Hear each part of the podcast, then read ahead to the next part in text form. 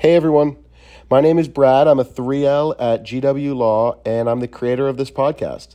If you'd like to learn more about how this project came to be, there is a link to some info on that in the show's description. Also, in the show's description is a link to my Patreon page. So, if you are enjoying these recordings and you want to support the hobbyist who makes them available, you may do so there. Anyway, thank you so much for listening, and without further ado, the United States Supreme Court. We'll hear argument next in case 22-500, Great Lakes Insurance versus Raiders Retreat Realty. Mr. Wall. Mr. Chief Justice, and may it please the Court. In the Bremen and Carnival, this Court held that forum selection clauses in maritime contracts are enforceable as a matter of federal law, except in the rare circumstances when they violate federal maritime policy. Almost all federal courts, including all of the major maritime courts, have taken the same approach for choice of law clauses. This Court should do the same for three reasons.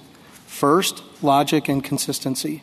We're here talking about a federal exception to a federal presumption of enforceability. It stands to reason that federal exception would look to federal public policy, not state public policy.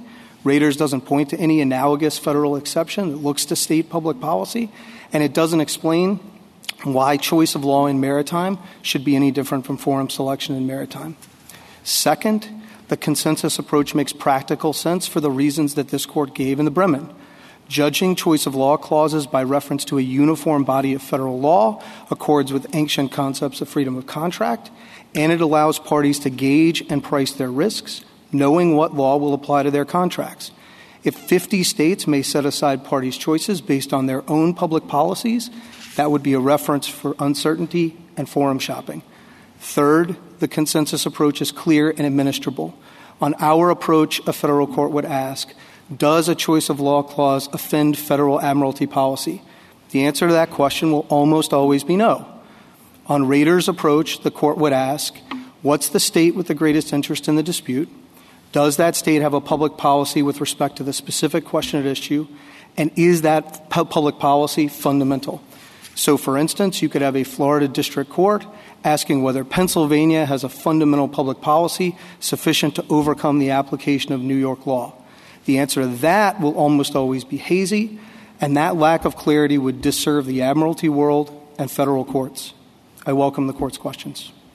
Uh, Mr. Wall, what does uh, what effect does Wilburn Boat have on your uh, argument? So I think you have to take Wilburn Boat as part of the background law. Wilburn Boat was a watershed decision, to be sure, and said state law occupies the space when there is no well established rule of admiralty or no need to create one. But this court saw no tension with Wilburn Boat in the Bremen or Carnival where it said either there's a well recognized rule in admiralty or we think we need to create one, whichever one the court was doing, when it said forum selection clauses are generally enforceable as a matter of federal law. So I see no tension between those two things. The question just remains there was, the Bremen, court in the Bremen perceived, either a recognized rule in admiralty for forum selection or a need to create one. And so the only question here is should we have the same rule for choice of law clauses? I can't think of a single good reason why you would distinguish between the two. If anything, I would think it would be easier on the choice of law side because the forum selection question can really affect the party's practical ability to litigate. The choice of law question is just once you reach the forum, what law will the parties apply? It is worth noting, though, that uh, it's not as if you know, Great Lakes picked out here South Dakota law or Mongolian law. I mean, they picked out New York law. That's a common choice among both marine insurers generally and surplus lines insurers. If we agree with you that there's a um, federal presumption and that federal law defines the content of the exception, so assume, just for the question, that. What then is the content of the federal exception? I think the briefs kind of dance around uh, with a few different formulations. First of all, the restatement. Is that relevant? So uh, particularly restatement 187.2b. I think you think that's out altogether, I think. So I don't think that's right, Justice Kavanaugh. Just take a step back. I think the Bremen did this exactly right. So if it's an arrow decision day, I mean, I think it's just the Third Circuit kind of got one little piece of the Bremen wrong. The Bremen said. Well, assume it's not that we're trying to figure this out. Uh, so so yeah. I'm good with first principles. So the Bremen says, look, is there fraud in the formation of the contract? Is there a formation problem? Yeah. Okay, set that to the side. No formation problem. Now, generally enforceable unless unreasonable or unjust. And what does that mean? And the Bremen says, citing the parallel section of the restatement for forum selection, says two things. One, if it's contrary to public policy, and two, it says maybe if there's no substantial connection to the chosen law or no reasonable basis for choosing that law. I think the Court of Appeals got all so, of that right. So the Marine Underwriters amicus brief, which supports you but says that's no good, the substantial connection uh, point, because they say that oftentimes sophisticated parties in this context are going to choose a neutral forum to which neither might have a substantial connection. So I just want to make sure, and they seem more generally to be don't do the restatement. Don't uh, just do the point you made about if the state law offends federal admiralty policy, then Uh, okay. But otherwise, don't do the restatement. That seems to be their position. I want to make sure you're clear on that. I think it's a little more nuanced than that, Justice Kavanaugh. What the Bremen says and what the restatement says, and that prong is, and the Bremen cites this, I think, faithfully. It says no substantial connection or no reasonable basis. And what the marine underwriters say is some courts, in picking that up, have just done the substantial connection and not looked to the reasonable basis. As long as you say that even if you're not connected to New York, though the parties were here, that that's a perfectly reasonable law for sophisticated okay. parties to, to pick in maritime or frankly out of maritime. And then I think or reasonable basis. It's or reasonable just, basis. Pick up last fine. week. It's not and reasonable basis. That's right. Yeah. And the Bremen got all of this right. I mean, the only place where the Court of Appeals went wrong was it said, okay, public policy can be one of the things that makes it unreasonable and unjust. Whose public policy? We look to the state, which isn't what the Bremen did, and it doesn't make a lot of sense. If you think there's a presumption of enforceability, then federal law cares about generally having them enforced. When would it not want that to be true? Well, when it disserves the purposes of maritime, not when it disserves one of a 50 states' idiosyncratic well, public possibly, policies. except that's where you get to Justice Thomas's view of, of, of Uh, you know, asking you about Wilburn, because Wilburn seemed to say something different. Wilburn seemed to say, you know, even when you're trying to figure out what the federal law should be in this area, I mean, federal law often says, well, the states have an extremely important role to play, and so it should be a state rule of decision. That's a, a federal rule that it should be a state rule of decision. That's essentially what Wilburn said in the insurance, maritime insurance context. And most of your brief seems to be an effort to run away from that aspect of Wilburn, repeated over and over and over again, which is when it comes to maritime insurance, states have long regulated the area and strongly regulated the area, and the, the federal rule is that we should allow that to continue. So, two things, Justice Kagan. I understand that argument, and I think it has more force on the sort of new frontline position. But if the court's accepting that on the narrow question it granted, there is a federal presumption of enforceability, and we're just trying to figure out how to work the exception, then I think we sort of already passed Wilburn Boat because we have now a well-established federal rule. It's a presumption of enforceability, and we're just trying to figure out do, what did the Bremen mean when it said public policy? What does the restatement mean? And we're sort of past Wilburn Boat. I, I take the point more generally. I don't really think so in anything other than a highly technical way. What Wilburn Boat said is that in crafting the exceptions to this presumption, you should take into account that states have long regulated maritime insurance and that they should continue to do so. So I don't think that's quite right, Justice Kagan. It doesn't say anything about sort of how you work federal rules once you have them in admiralty. It says if you have a rule in Admiralty, you follow it, or if you need to create one. And we can debate whether the Bremen was recognizing an acknowledged rule or creating one. I think it's possible to read the decision either way. And then Wilburn Boat tells you if you don't have the federal rule or a need to create a uniform rule in order to serve the purposes of admiralty, state law does all the work there. Now, you're right, there's a lot of other sort of language and dicta about the, historical role that states have played with regard to regulating marine insurance. And, and I'm not sort of here dickering with any of that, except to say the Bremen and Carnival didn't see any of that as a barrier to recognizing or creating a, a uniform federal rule for uh, forum selection. I don't take the other side to be disputing that or saying those decisions should be overruled. And so the question just is all right, we have that rule in Admiralty, which applies to forum selection clauses across the board, all maritime contracts. Doesn't matter whether they're marine insurance or not. should we have the same system for a choice of law clause when those clauses typically travel together in maritime contracts like this one? And I don't really think Wilburn Boat has much to say on that question. You, your um, argument, I take it, is that there is an established federal maritime rule, uh, uh, not simply on choice of law provisions, but I don't know the, the uberrimae fidei doctrine. In other words, that even if your boat runs aground, you know, if you didn't have the fire extinguisher, uh, you know, updated, you, you lose. Um, uh, what if there weren't an established maritime policy on that specific uh, doctrine? So, a couple of things, Mr. Chief Justice. I don't know that uberrimae fidei is the sort of rule that's triggered here as much as strict enforcement of the warranties. It is true that post Wilburn Boat, some of those, like uberrimae fidei or navigational limits, courts have almost uniformly said are controlled by federal law because there were well established rules in admiralty. Some of the others, like named operator or fire extinguisher, they've left to state law. That's the substantive uh, state law. So it is true that post Wilburn Boat, federal law is going to control some of the contractual provisions, state law will control others.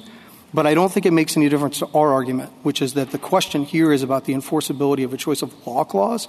And on that, there is a well established rule. I mean, we have everything but. I was just going to say, and sorry to interrupt, but I mean, the, certainly the argument can be made, and I'm, I think it's the argument of your friend on the other side, um, uh, that Wilburn uh, Boat uh, is expressly designed to do what um, uh, you indicated that it doesn't matter, which is if you have a very particular question, like how the insurance policy should be interpreted, and there's no federal rule. There's general federal rule about choice of law, you know, if, uh, uh, but not the particular question there. And uh, on that question, under Wilburn Boat, you do look to state law. I, I agree with that, Mr. Justice. On the breach of the fire extinguisher warranty and the policy, that's going to go to state law. The question is, which state law do we give effect to the choice of law clause? And there is a rule on choice of law clauses in Admiralty. And it's as well established as it can be absent a pronouncement from this court. It goes back to London Assurance and Kensington in 1897 and 1902. Then you find this court saying it for forum selection in Bremen and Carnival. Then you have virtually every federal court, including the Fifth and the Ninth Circuits and all the major maritime district courts, adopting it for choice of law. It is as well established in Admiralty as it can be, absent a decision of this court. Did Raiders concede that below? I mean, it kind of seems that the way this case was litigated is that everyone assumed and kind of took as a given that there was this well-established federal rule that choice of law clauses were presumptively enforceable, and it has changed its position now. But below, am I right that Raiders took that as a given? Yes, and, but that's a, it's not just about Raiders, Justice Barrett. It's just a reflection of the way these cases are litigated. Everyone for decades has taken it as a given that the Bremen applies with respect to forum selection and choice of law and everybody had been thinking federal public, policy and then they made the argument about state public policy, and in our view, the Third Circuit got that wrong. But everybody had been doing this within the framework of the, the Bremen, just for maritime contracts, for forum selection, for choice of law. And so everybody thought there was a federal presumption across the board, and then it was just what are the exceptions to the presumption? And Mr. Wall, there's a, a wonderful line in your brief. Now, this is a, a case about a yacht that ran aground, and when the claim is filed, your client denies the claim because you say they didn't do what they were supposed to do regarding fire extinguishers, but there was no fire. Uh, the, uh, the absence of fire extinguishers up to your standards had nothing whatsoever to do with this. And so you have this law, and so to deny coverage on that ground does seem harsh. But you say, although that denial may seem harsh to the land bound, it reflects traditional maritime principles. Now, if I were not land bound, suppose I, you know, I, I spent a lot of time sailing around the world on ships, it wouldn't seem harsh to me anymore? It would not if you were a member of the Admiralty Bar, as I've come to understand. Justice Alito, I've always been worried about this because it struck me as harsh too when I approached the case. There is a different tradition that grew up around the Admiralty system and Lloyd's of London. Yeah, I know there are a lot of things about old time maritime law that are very harsh. Like we had a case a few years ago about maintenance and cure of seamen, and we had cases, and we had a case involving a, a sailor who uh, in, uh, got a fractured skull shortly after leaving port, and then the captain refused, made the entire journey, refused to put the person aboard, uh, ashore at any port to get medical treatment, waited until the person came home. So, I, I mean, I don't know about. And no punitive damages. But I, the reason for this, Justice Alito, is that you had international insurers located overseas who had no way of monitoring these vessels or incentivizing compliance. And so this tradition grew up, and it's very different from what we think of a car insurance or home insurance, where you pay your premiums and they process the claims in the pool. These are sort of specialized policies. And, and so just to put a little finer point on it, Great Lakes is a surplus lines insurer. I didn't know what that was before, but it turns out you go to them when your other insurers won't take you. So you can't get your boat policy from Progressive or Geico. Maybe you're risky, maybe as here, the boat is very expensive, you want a big policy. So it's a sort of, it's a unique transaction that others in the market don't do. There aren't many of them. And they have to price these things, and they price them by taking into account that you will have to comply with the warranties, which is why here you can get a million dollars of coverage on a half million dollar yacht for a premium of about $9,000 a year. That's the policy in the record. Suppose this, uh, this choice of law clause were modified and uh, the phrase, the substantive laws of the state of New York, were deleted and in its place were put, was put the substantive laws of some, some little country that uh, has the most pro insurer law you can possibly imagine. So any claim has to be submitted on very long form, and there are specifications about the font and the spacing of the letters, and uh, the, uh, and the claim is to be rejected if there, if there are any typos or any smudges on the claim form, and it has to be filed within 12 hours of the, of the incident. And so the court is confronted with this choice of law issue. What would the court do? On the assumption that there's no other really good reason for sophisticated parties to pick that law, it's not going to be enforceable.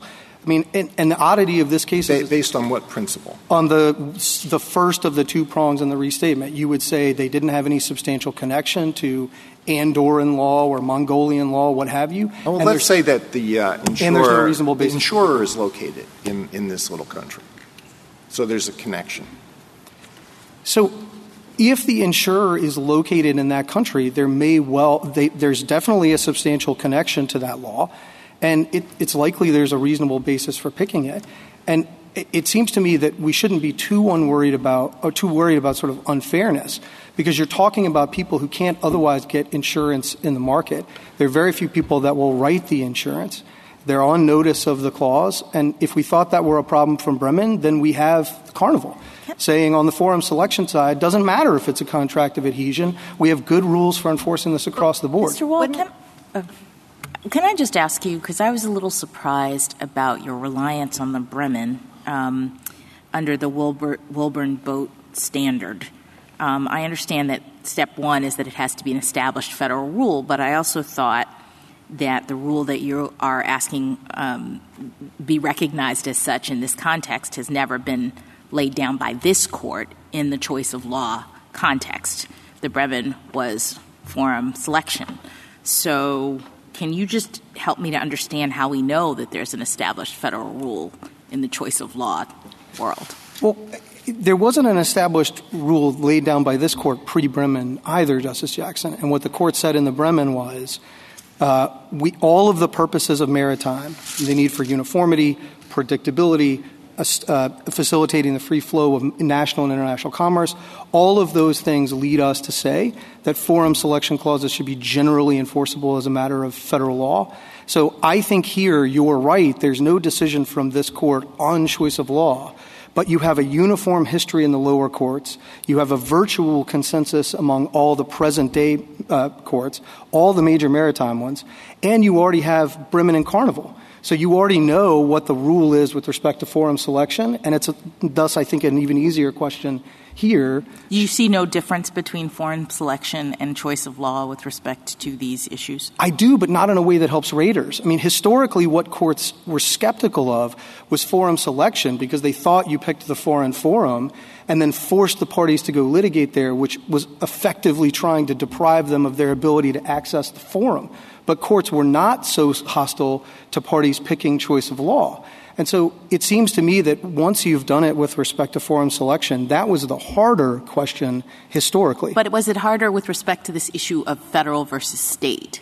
I mean, I would think that the forum selection scenario is easier um, when you're talking about picking among states than the question of federal to state, which is what is happening in this dynamic with respect to choice of so law. I think I disagree with that, Justice Jackson. I don't see a difference for Wilburn Boat purposes. And if anything, it's less clear to me that the law on forum selection and admiralty was well established as of the time of the Bremen, as it is that there's a well established rule on choice of law now that w- existed both pre and post Bremen. So I think this is an easier case than the Bremen in sort of both of those, uh, in both of those senses. And I do just want to say, Justice Jackson, I see the problems and the restatement acknowledges, and so does the Bremen. If you pick out some really odd law, right, that's just designed to mean they have no remedy. But here they picked out a standard law that gives them remedies. They still have two claims. They have traditional contract remedies, breach of contract, breach of the implied duty of good faith and fair dealing. The only thing they don't have are the more idiosyncratic Pennsylvania claims. But again, it's not as if Great Lakes picked out some law in an effort to well, you sort can of be call unfair. it idiosyncratic, but what they really are is consumer protective as against insurance companies in situations of this kind. And you know, we know that there's no federal substantive principle that conflicts with those Pennsylvania statutes. So the question is, as between two state laws, why we should necessarily allow the New York law to apply when everything about this case screams Pennsylvania. And I would have thought that what Wilburn Boats stands for, again, in its essence, is you know, when that's so, it should be the state regulating insurance that gets to have its way. So I guess, uh, Justice Kagan, what I'd say is if you picked up only Wilburn Boat, I could understand the other side's argument. If you picked up only Bremen and Carnival, I think we'd clearly be right. So then the question is, well, which distinction makes more sense? Distinguishing between forum selection and choice of law, or distinguishing between maritime insurance and other maritime contracts? And I think what the other side's position boils down to, and maybe I'm wrong, is that if you have a bill of lading, you're shipping goods from Europe to the United States, and you have a shipping contract, you have a towage into the port contract, you have employment contracts for the seamen, whether under Jones Act or otherwise, and you have a marine insurance contract. I think they're going to have to acknowledge all the forum selection clauses and all the contract generally enforceable except as against federal public policy. On the non marine insurance contracts, I think they're going to have to say still the same test as forum selection, but for the one choice of law co- clause in the one marine insurance contract, you'd look at Wilburn Boat and say, ah, well, their state should play a role. That seems to me not a sensible result. And I guess the, I want to sort of broaden the lens. You started by saying this is a dispute between two state laws, and that is the way the other side sees it.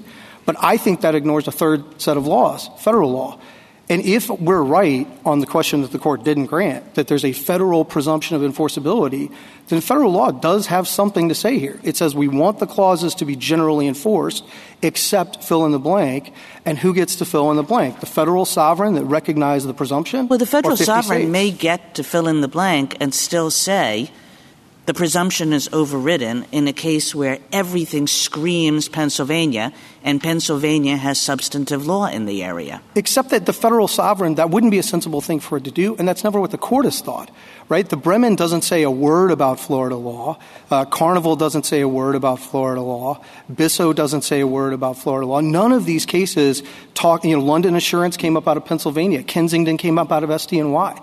None of these cases looked at state law. They all, for, for you know, dating 130-ish years, have looked at federal public policy because they've said the federal sovereign wants them enforced unless they're going to defeat the purposes of maritime jurisdiction, which is the whole system that this is designed to facilitate What's in the first place. The daylight between the first step of the presumption and then the overcoming of the presumption, because I kind of take your answer to Justice Kagan to be, well, federal law wants them to be enforced, and so when you think about whether it's against federal public policy, you say, well, they want it to be enforced. Unless the chosen law deprives the parties of remedies altogether or forces them to go to a really far forum or adopts some limitations on liability that disserve the purposes of admiralty. So courts don't allow you to pick out a law if your chosen law says, you know, the shipper or the insurer can only be liable for $5 or you effectively have no claim at all. So if we deprive you of remedies or we put limitations in place that fail to deter negligence,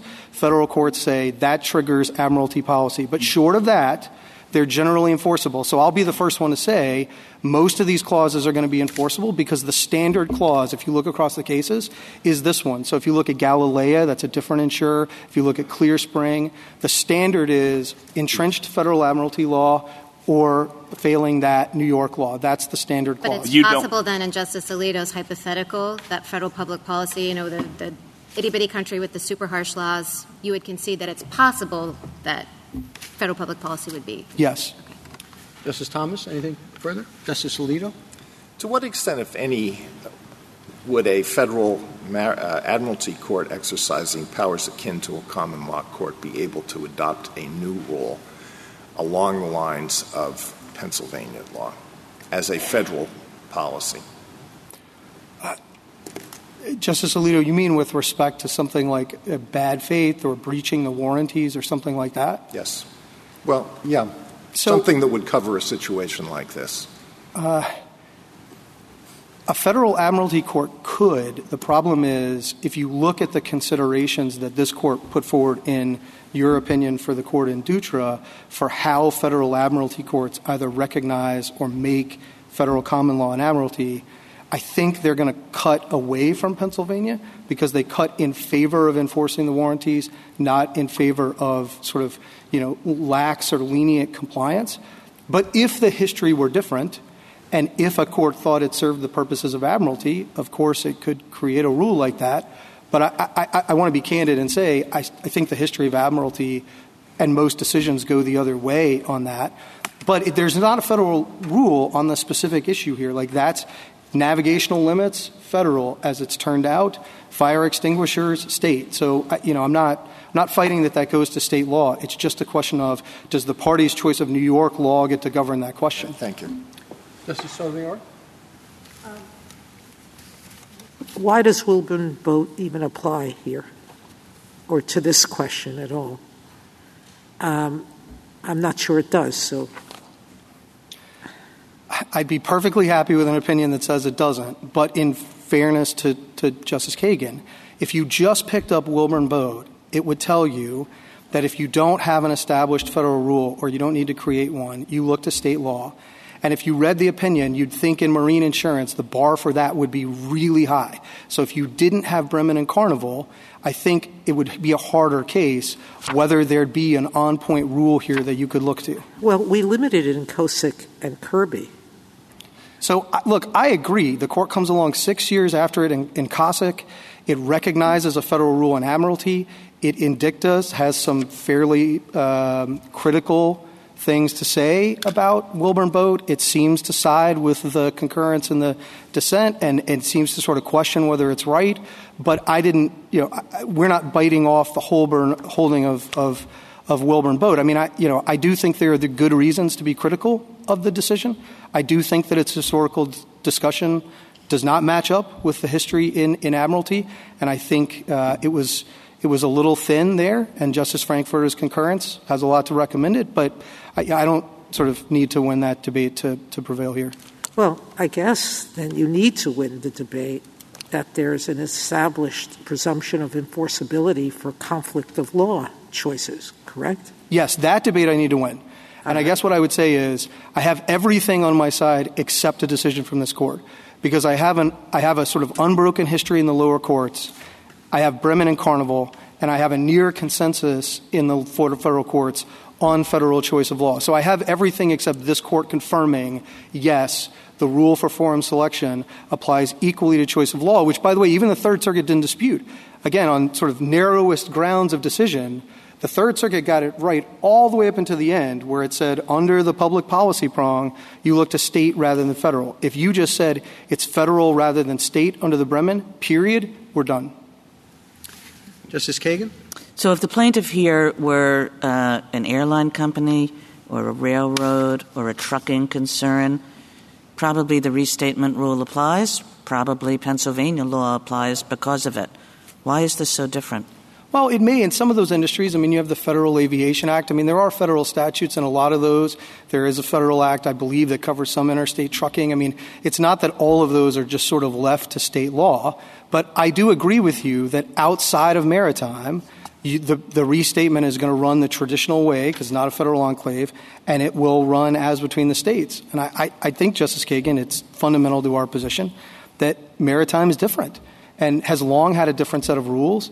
And this court has sort of confirmed again and again, and Wilburn Boat says what, it, you know, even Wilburn Boat says, well, but if there's a recognized federal rule or need to create one, no state law, and that's different about maritime from all of these other areas.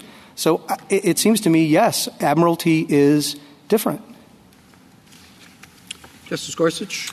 On, Justice Kavanaugh? On the federal exceptions, again, if we agree with you that the exceptions are determined by federal law, and I think you said then it's just about the exceptions. Well, you don't necessarily need to be precise to win the case for your client, but we need to be precise in how we write the opinion. Um, and so I want to ask two things. One, you don't think that as a matter of federal policy on exceptions, we should look to which state might have a materially greater interest than the chosen state in the determination of the particular issue, correct? No.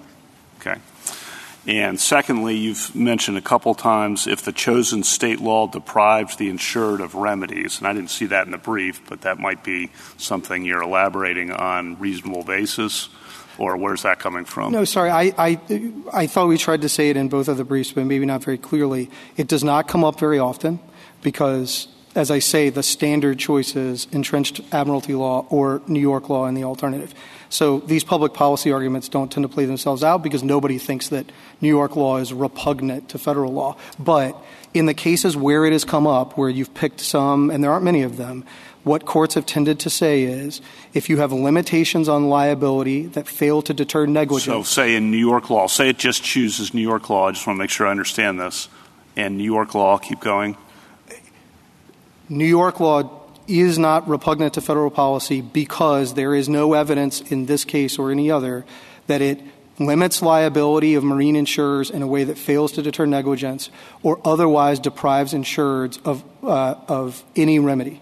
Okay, any remedy. That's right. Not on the particular issue in dispute. Well, I mean, we, again, courts haven't had to confront it in a case where you had some remedies, but they didn't allow you to get at it in all of these cases, because you have New York law, you have the standard contract remedies under New York law. Mm-hmm. They can claim that Great Lakes is breaching. They can claim that Great Lakes breached an implied duty of good faith and fair dealing. That's typically enough for them to be able to air these claims in court. So, I mean, again, they picked out New York law. I mean, this is not a idiosyncratic or weird law, so it doesn't tend to come up. But if you picked out a state's law that didn't allow you a remedy for your particular claim, it'd come up. I will say, Justice Kavanaugh, I've read more of these cases than I care to admit, and I haven't found a single case where that's true. Okay. Thank you. Justice Barrett, Justice Jackson. Thank you, counsel. Mr. Bashman. Mr. Chief Justice, and may it please the court. In this maritime insurance case, the court considers whether a state choice of law provision in an insurance policy is subject to the same fundamental public policy exception that applies everywhere outside of Admiralty or whether only a strong federal public policy will suffice to overcome the insurance company's state choice of law clause. The Third Circuit reached the correct result here for two reasons. First, under Wilburn Boat, state law applies. As a result, the fundamental public policy of the state with the greatest connection to the dispute can override the contractual choice of law provision, selecting the law of another state. And second, should this court see a need to announce a federal common law rule to govern these circumstances, notwithstanding Wilburn's boat, Wilburn Boat's decision to leave maritime insurance regulation to the states and to Congress, which has opted not to intervene, this court should adopt Restatement Second Conflict of Laws, Section 187, as the federal rule. By contrast, the rule that Great Lakes urges is neither a judicially established federal maritime insurance rule, nor is it even a rule created for the circumstances of this case. Great Lakes rule arose in the vertical choice of law scenario involving whether parties to a non insurance maritime contract could replace applicable substantive federal admiralty law with the state law they preferred instead. This case, on the other hand, involves a horizontal choice of law inquiry between the laws of two co equal states. Both sides agree that substantive federal admiralty law does not preclude Raiders Pennsylvania law counterclaims. So, why should federal public policy impact or restrict the choice of law analysis in any way? I welcome the court's questions. Uh, counsel, you um, seem to rely quite a bit on Wilburn, but we've had Kossick and Kirby since then, and uh, you seem to shy away from those two cases that uh, seem to suggest that we've cut back on Wilburn. I, I don't think that in the area involved in this case that I see any consensus in the lower federal courts that Wilburn Boat has in fact been cut back upon. So, so, we believe that, that it fully applies to the circumstances of this case, which is, again, maritime insurance. And, and in fact, by arguing that only federal policy can defeat a maritime insurance policy state choice of law clause, my friend on the other side is not merely seeking to evade Wilburn Boat, but to affirmatively use it to harm policyholders, exactly the opposite result of what that case was seeking to achieve. It's because of the Wilburn Boat decision to leave maritime insurance regulation to the states that neither this court nor other federal courts have been making federal policy relevant to the enforcement of, of maritime insurance terms and conditions. Using the absence of such federal maritime insurance policy against insurance policyholders, Great Lakes would leave such policyholders worse off than if Wilburn well, ever even was decided. Um, the um, Wilburn was a little bit different. I mean, you, you had two states there. You had Texas and Oklahoma. It's a it's landlocked lake.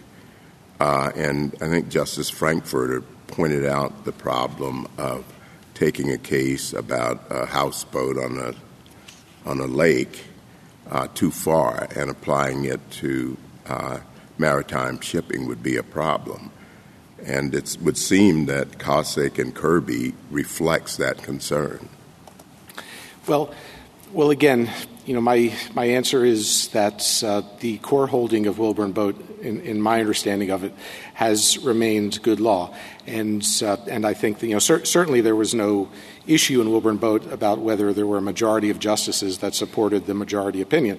Uh, th- there was. And, and so, you know, as as much as some of your separate writings are no doubt incredibly erudite, uh, you know, I think everybody recognizes that where you have a majority opinion. But there's, sub- there's subsequent majority opinions in the Bremen and uh, Carnival, which I think uh, the other side highlights as important to the overall picture here.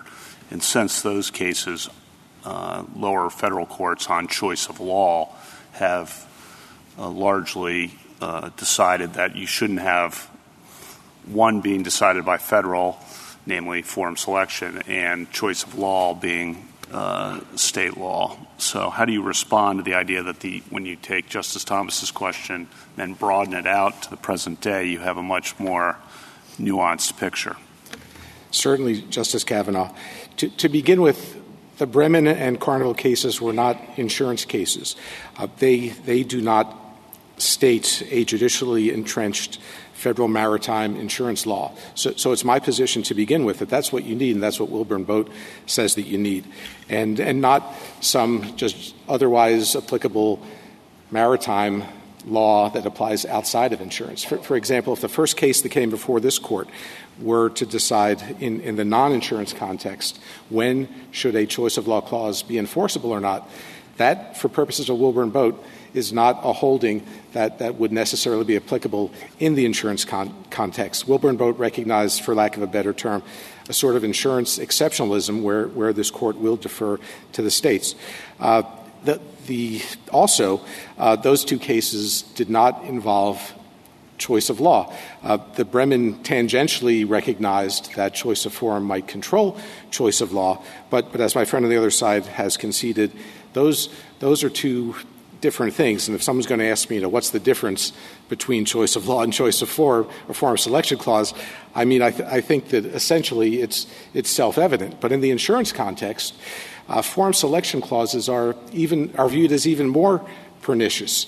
Uh, there are numerous states that don't allow uh, an insurance company to dictate. It, doesn't that hurt your argument then, though? That that despite that, and I think you're right on that point, uh, the Bremen said forum selection clauses are a federal law issue. It didn't say it was a federal law issue for purposes of insurance cases because it wasn't an, an insurance case. And, and so I think that when the insurance case arises. Well, why would that make a difference? Um, what, let, us put the narrative out this way. Uh, Wilburn Boats about substantive insurance provisions. Okay. Bremen Carnival about procedural issues, uh, where a case is going to be litigated, how it's going to be litigated. Um, you point out that the forum selection clause is a harsher one, and yet we don't look to state law there. Why? Why? I, I guess maybe I'm repeating Justice Kavanaugh, but gosh, what's what's what's the point of distinction? Why we would maybe listen to uh, forum selection clauses in all areas except for maritime insurance? Well, I I, I, think, I think the point is that uh, there is no established federal rule applying in the maritime insurance context to forum selection clauses, so that the argument would be open. But the question, everybody agrees it's open. You know, fine, it's open. Why would why would we say that state law would control there? Because the need for states to protect insurance policyholders in the insurance context from sharp practices involving choice of form clauses. Or one could say we have very sophisticated entities who are engaged in trade on the high seas. These are bespoke agreements. This isn't Geico. And, uh, you know, they, they make their choices, they live with them. This, this case is not, does not involve a, just a, a bespoke agreements. The, well, I mean, the other it, side, it also doesn't involve, involve a houseboat in Oklahoma either, right? The other side keeps saying that we agreed to the choice of law provision, which I guess is technically accurate that we did not cancel the insurance policy after we received. We're talking about a yacht floating around in the Bahamas. I mean, we're, we're not talking about. Uh, uh, you know, uh, someone's motorhome or a, a floating houseboat. But, but if I could address the substantive procedure aspect of yes, Your Honor's please. question. Yeah, I guess that's where I'm, I'm sorry we got a little oh, that's okay. side swipe, but that's what that is my concern. Why, why, would why would it make a difference if if you lose in other procedural areas and all other areas of law? Why would you win in this one? This court recognizes the choice of law is substantive to, to begin with, and then secondly, uh, this. The issue presented in this case. Forum selection is procedural, but choice of law is substantive. Right. Which, Explain which, that to me. Which is why the, which is why under uh, the cases that we cite, it applies in diversity cases. The, the federal court follows the state choice of law procedure of, the forum state in diversity cases. This court ruled the reason for that is because choice of law is substantive and outcome determinative. And, and so, the other side says, I, want to contrast this case with, with a case in which the Great Lakes insurance policy says the insured cannot bring insurance bad faith claims it cannot bring state unfair trade practices claims, which is what they're saying the work that the New York choice of law provision accomplishes for them. Under Wilburn Boat, where you have substantive provisions, which is precisely what Wilburn Boat involved, you can't sell the boat, you can't use it for commercial purposes. This court recognized that otherwise applicable law could override those substantive provisions. Why, why the outcome should be different, where it's accomplished through a choice of law clause. Uh, the, the, other side never really uh, fully explained. Can I, can I broaden it out? Just one quick question. I just want to give you a chance to explain the shift in argument because below it seems that you did say that federal law there was a presumption of enforceability to the choice of law clause. That's what I thought when we granted cert, and then I was confused when I started reading your brief and it was all about Wilburn Boat. I looked at the uh, cites that the other side had in its reply brief for the proposition that uh, that we had admitted that that uh, choice of law is presumptively enforceable as a matter of federal law, and uh, none of those establish any such thing. Uh, Raiders' Third Circuit briefs did not agree that a choice of law clause is presumptively enforceable as a matter of federal law. The term doesn't even appear in those briefs. Did you accept it as a premise, if, even if you didn't say, even if you didn't affirmatively make the argument?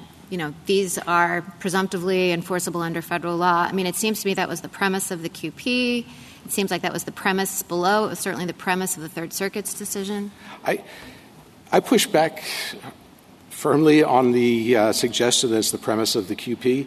The QP says, uh, as, as a matter of, I, I, don't have it at hand, but, but my recollection of it is uh, whether state law is, is relevant to, uh, to determining whether a, sto- a, state choice of law provision in, in a maritime it says, contract. Can a choice of law clause in a maritime contract be rendered unenforceable if enforcement is contrary to the strong public policy of the state whose law is displaced?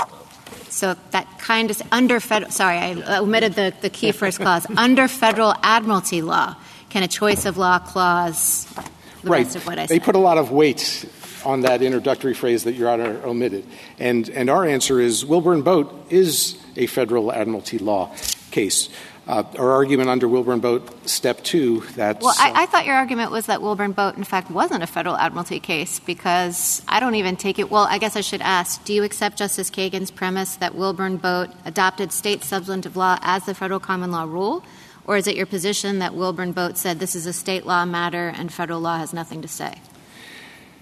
I, I, don't know that there's a whole lot of difference between those two I think there's a positions, but but what Wilburn Boat said, as I understand it, is is that if you have a maritime insurance case, uh, you undertake the inquiry that it requires, and and if there's no uh, if if there's no judicially established federal maritime insurance rule, and there's no desire to create one, then, then state law applies. And, and so, so much of the argument here today is is there a judicially established federal maritime insurance law? Can I ask, can I broaden out um, the question I was asking, which is can I broaden out the lens to look at what happened after Wilburn Boat, not necessarily this court, but in the industry? So my understanding is Wilburn Boat was something of a dislocating decision in the industry, and the, the, response to it, picking up on Justice Reed's dissent and Justice Frankfurter's concurrence by the industry, was okay, well, we'll use choice of law provisions because otherwise there'd be all this uncertainty created by by Wilburn Boat, and choice of law provisions started to become commonplace. You can dispute any of this, obviously. And then choice of law provisions, particularly following the Bremen, became accepted as a matter of federal law uh, by federal courts, and that this would be kind of Wilburn boat redux if we go back now and say, oh no, that whole experiment for the last couple generations of choice of law provisions is no good. Um, you want to respond to that? It, it's not that it's no good. We freely concede that in most every instance, a choice of law provision contained in a maritime insurance contract will be effective. We're, we're, th- this case is being fought over these narrow and difficult to satisfy exceptions. Well, okay. On that, the big exception is is is um, 2B, obviously in the restatement, I think, which talks about weighing the different interests of the different states. And I understand the other side to say, no, that shouldn't part, be part of the inquiry at all. And you say, and I understand this position, no, that has to be a central part of the inquiry. That's not a narrow dispute. That's a big deal, I think, uh, in certainly a big deal in your case, but I think it's going to be a big deal in some other cases. Well, this this is and the why way. and why would we look at that? Um, that's really designed for interstate disputes, not for maritime law. So why would we look at that provision of the restatement at all? Well, I hate to keep coming back to Wilburn Boat, but, but what, what, it says. keep going. Is, that's it's is, good for you. Is that uh, you know in in a uh, maritime insurance dispute, if if there's no established federal maritime insurance policy uh, as a matter of uh, judicially established, uh, then then you do look to uh, to state law. Uh, again, as was but alluded here, to, I guess isn't the question whether there is such a policy here, and I'm not clear on your position with respect to that. Justice um, Barrett sort of tried to ask it, so let me let me just put it out there. Is there a federal policy, in your view, related to the enforceability of these kinds of contracts uh, provisions? No, there is not, and and it has not. Uh, it, it, doesn't satisfy the stringent test that Wilburn Boat uh, recognized for. Did, Wil- did Wilburn Boat recognize a test for determining when there is an established policy, or did yes. it just? Oh, it did. Okay. Yes. So, what is that test?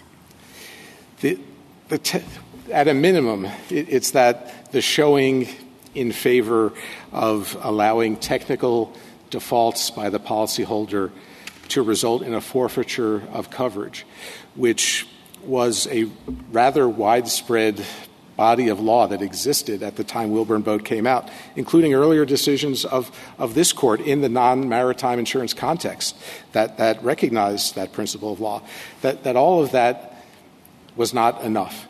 And, and what the other side points to here, we respectfully submit, is way less than the type of showing that Wilburn Boat said wasn't enough. And, and the reason I'm, that is, I'm is sorry, counselor. You're, you're like jumping the most important step. The issue is whether there's a presumption of enforceability of a conflict of law choice, not about whether there's a presumption of enforceability of a particular terms or substantive terms in a contract.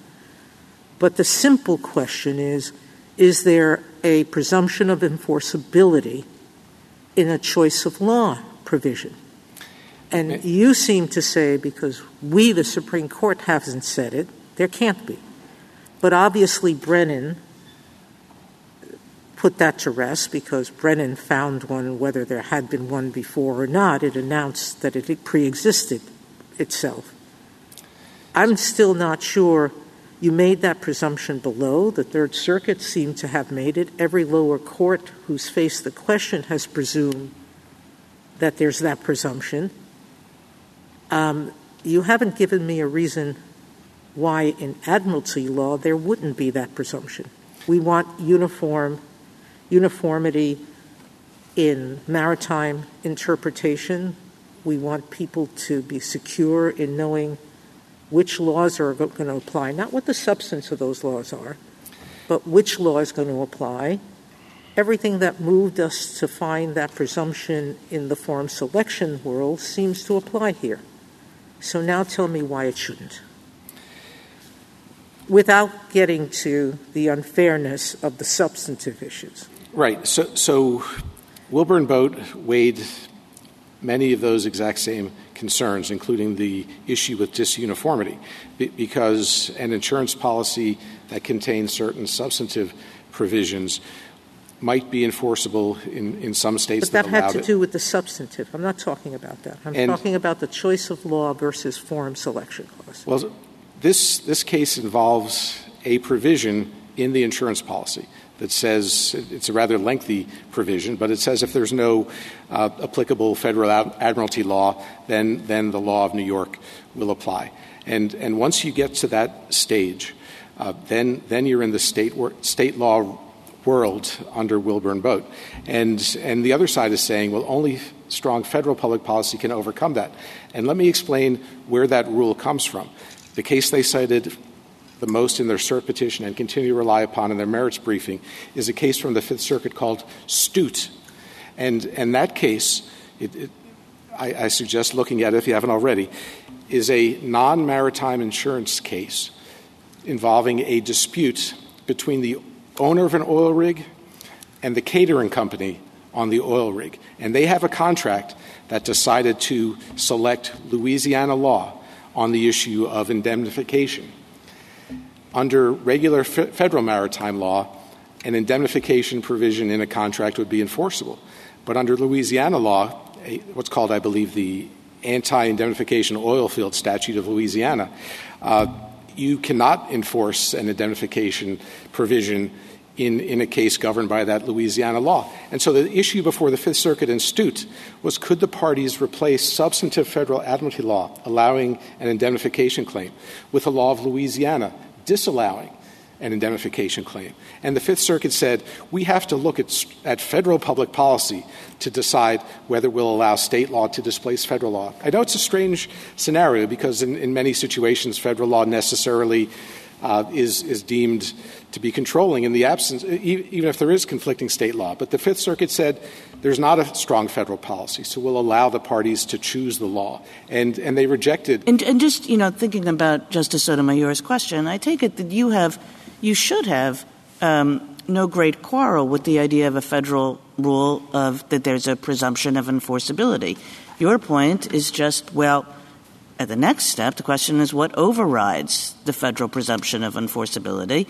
And your view is that what overrides it, a la the restatement rule, is when there's a particular state law um, uh, where a state has a, a vastly superior interest in a dispute, and there is a state substantive law which federal law does not at all conflict with. I, I agree that, uh, that that view resolves the case in, in our favor for sure. Uh, I, I, also understand the other side to be arguing, you know, on the other hand, if, if you have a federal presumption, then maybe only federal policy reasons ought to be relevant to that. Uh, and, and I think that, uh, you know, if you look at their cites that say that somehow we've conceded that away, you know, th- those cites don't establish that. Uh, and, and in fact. But what's your answer to that question? I mean, why would it be the case that we would be in a world in which state interests or state policy could override the federal uh, presumption of enforceability? Because this case arises at at the last step of Wilburn Boat, where state law controls, which is how they got a. No, no, I'm just talking about as a matter of theory. Like, as a so setting aside what, what Wilburn Boat, I'm just trying to understand one reason why it would be that the federal uh, exception you'd have to have federal interests in the exception is a couple. One is that we have a general rule and we have an exception, and unless you actually have sort of the same dynamic working, you could easily see how the exception could swallow the rule. You'd never have the rule, right, because the exception is sort of being established on a different plane. So that's one thing. Another thing is to the extent we're talking about federal interests overarching this entire dynamic, we know, as Justice Sotomayor says, the federal interests are in uniformity and predictability and all of those sorts of things. So if we have a single federal spokesperson regarding what is accepted, you're more likely to advance the interest of uniformity and predictability. Whereas if you have state interests operating in the exception. You're going to have all of these different exceptions popping up at different times, and people aren't going to know what they're doing. So I appreciate that there's a world in which um, insurance contracts are different and they're ordinarily run by the states, and each state has a particular interest, consumer protection, not, or whatever. But if our entire kind of framing is about ensuring predictability and uniformity, why would we have a world in which we would allow different state policy interests to be driving the exception in this way?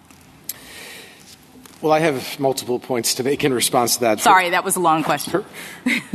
First of all, that, that's Wilburn Boat weighed the, the federal interest in uniformity and said that in the maritime insurance area, it did not outweigh state regulation, which is obviously what this case involves, as, as was alluded to when my friend was up here. Uh, secondly, the type of uniformity that uh, the Great Lakes argues in favor of is, is not the sort of uniformity that this court ordinarily speaks of in, in the maritime, the general maritime law context, where it's essentially a substantive rule. So, as, as was alluded to earlier, uh, under the Dutra Group case, you can't get punitive damages on an unseaworthiness claim. This, this case still allows any maritime insurer to pick whatever choice of law to apply, choice of state law to apply in the absence of federal law. And, and again, that, I, there's no other, in, in no other area of the law, is there a choice of law principle that says, yes, state law controls, but the only thing relevant in deciding whether the court should enforce that or not is federal law. Uh, th- this court, when it decides admiralty cases, takes a look at the law that exists out, outside, out in the real world, and, and tries to figure out, you know, what, what is a sensible rule of law to apply in this case. And what I'm telling you is, is the rule of law that the other side is seeking is, is something that in the choice of law area you just don't see anywhere. And I think that's one of the reasons why the two leading choice of law law professors, even though they filed an amicus brief at, at the same time as the other side's amicus brief in support of neither party, came out essentially the same way that we're urging. Well, they did that. Um, the Coyle and Roosevelt briefs that are talking about, they did that as a matter of federal common law. So they rejected your premises that, um, and they concluded if, assuming there's a federal presumption of enforceability and that the exceptions are determined by federal common law, they, they disagree with you on that. But then I want to ask you about that. Then they adopt, they say we should adopt the restatement as the federal exceptions. And the second one of the restatement, the second provision, uh, talks about the competing state interests in the in the matter, and the other side says don't do that because that restatement provision was designed for interstate disputes, uh, and this is maritime. To me, if we get to this, this will be really important what we say about this. So I want to give you a chance to respond to that. Right. I I think that uh, the reason that the law professors are correct that that restatement section should be applied here, which of course is an argument that we also put forth in our brief. Yeah, I agree with you. It was a backup, backup argument. It's there. So, right. Yeah. Is, is that this case arises in the setting of, of a conflict between the law of, of two states. And that's what I referred to earlier as the horizontal choice of law conflict. The other side is trying to turn it into a vertical choice of law conflict. But, but if there was some federal policy that mattered, we don't dispute that that federal policy would control. Uh, that, that's what Wilburn Boat says. Uh, but, but again, the other side is trying to pick these cases that arose outside of the maritime insurance context that say that ordinarily we will enforce a choice of law provision. Again, a showing of a smattering of federal appellate court decisions that Wilbur, Wilburn Boat says is not enough to judicially establish it to begin with. And, and they say, let's use that as the main federal rule, and let's apply to insurance cases too. Again, if, if Wilburn Boat were so easy to evade, uh, you know, might make you wonder what, what's the point of even having it. But, but of course, the other side did not make that their issue. Mr. Bashman, can I just clarify one thing about your answer to Justice Kavanaugh? When, when you say, and you said this in your brief too, that if federal policy cared about it, if federal law cared about it, we would have a rule.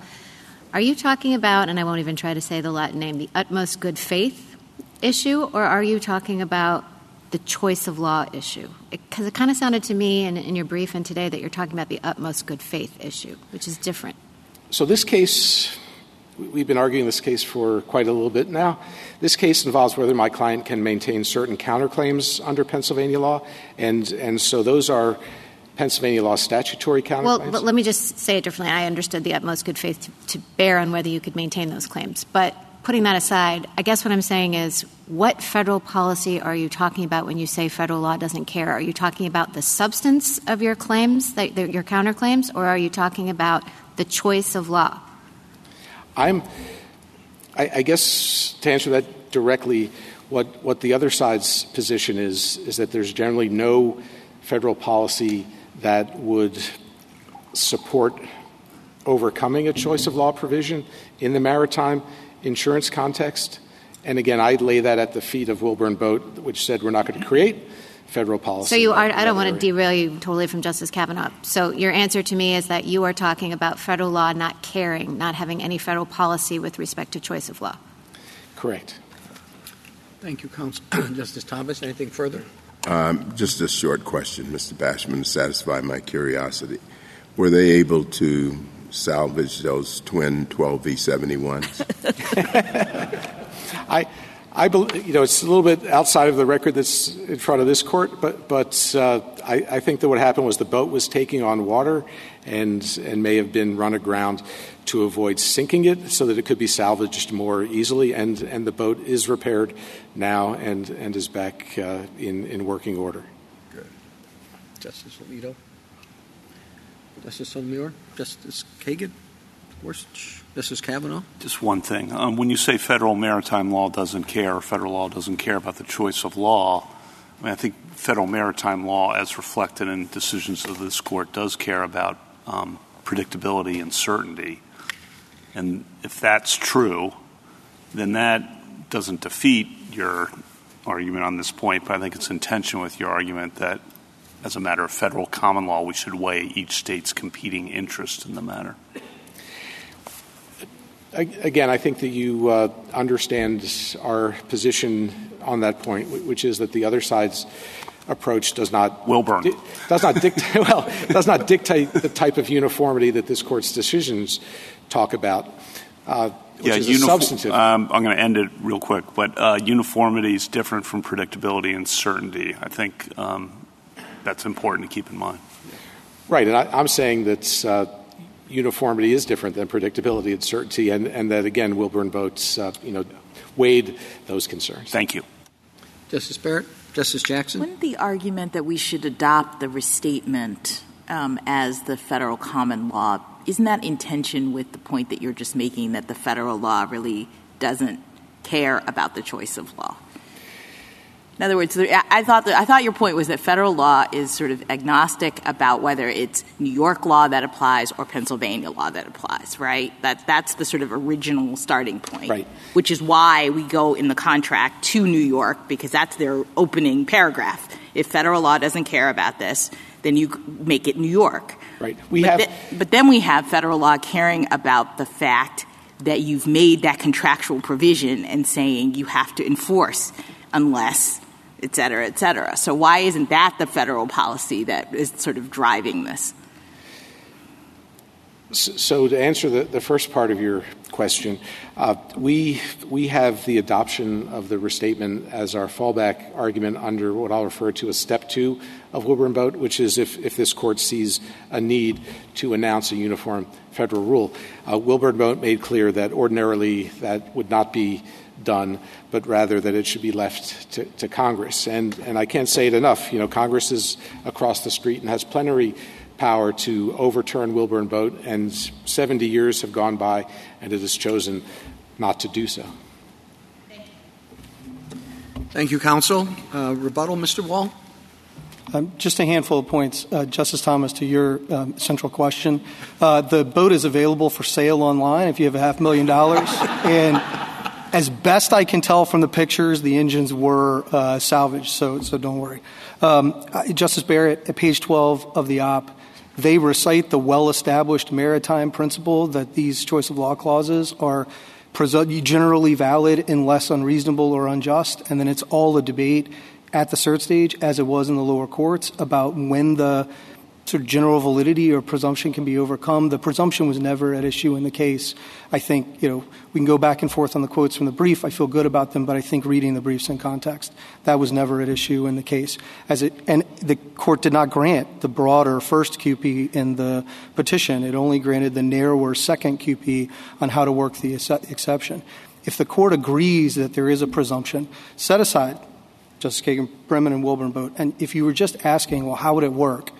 If you had no choice of law clause in the contract, you'd apply federal choice of law rules. That's this court's decision in Lauritzen. All federal. It's not diversity. It's not Klaxon. You don't look to state law. There's a federal choice of law test in Admiralty.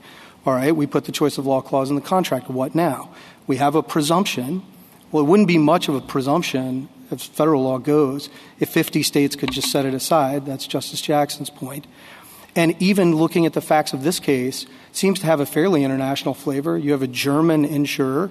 You have an insured in Pennsylvania that designates an agent in the contract in Florida, and the boat can travel up and down the eastern seaboard in the Bahamas, nowhere else. That's the navigational limit. That sure triggers some interest of Pennsylvania, but it doesn't seem like the only state in play, and more importantly, it seems like the sort of national and international thing that triggers the broader purposes of maritime. But even if you didn't buy all of that, we do have the Bremen. The best reading of the Bremen is that public policy is federal public policy, not state public policy. Uh, Mr. Bashman agrees the forum selection clauses are even more pernicious. If that's right, then having adopted the rule with respect to the Bremen, it seems to me easier on the choice of law side to say you should have exactly the same rule. Then the move is, but it's an insurance case. But we don't do that for forum selection clauses. We don't have the Bremen test for all maritime contracts that aren't marine insurance, every bill of lading, every towage contract, every employment contract. We have the Bremen test across the board. So why would we distinguish on the choice of law side and have the Bremen test for non-insurance maritime contracts, but the Bremen looking to state policy for marine insurance contracts? I think all of that should make the court skeptical of Wilburn Boat, but even if you don't approach it through the lens of Kossick and uh, Kirby and Dutra, you could simply say, we cleared the high bar in Wilburn Boat in Bremen, and for exactly the same reasons, we clear it again here, because there is a trade-off in this contract. It has a forum selection clause that is a favorable forum for the plaintiffs. They get to sue in Pennsylvania. It picks out a neutral law a German company picked the U.S. state to which it had the most ties, where it has its American trust accounts, where it's designated as a, uh, a surplus lines insurer, and where it has its agent for service of process. It picked a stable, well developed body of both commercial and maritime law, the state where it has the most substantial connections, which ex ante we should not think would be unfair to the policyholder at all why not treat those clauses as a package? They should be generally enforceable as a matter of federal law unless they offend federal public policy. They don't here, Justice Kavanaugh. There's no argument that they do. So although I tried to articulate the limits earlier, I don't think the court needs to, to get into them or to catalog them here. All you have to say is that for the same reasons as the Bremen, it serves federal interests in maritime. It gives you uniformity so that you know that your clause will be enforced without having to try to figure out 50 states' laws. It allows the insurer to price in a predictable way, which lowers the premium for the insured. That's not just speculation. You look at the policy here, it's a pretty reasonable premium for what is a pretty substantial policy, but it comes with limits, limits they agreed to when they were renewing the policy back in 2016, including the fire extinguisher, and it gives an administrable test for courts. All of this, as the Bremen said, accords with ancient principles of freedom of contract. It's the right answer in federal admiralty. Thank you, counsel. The case is submitted.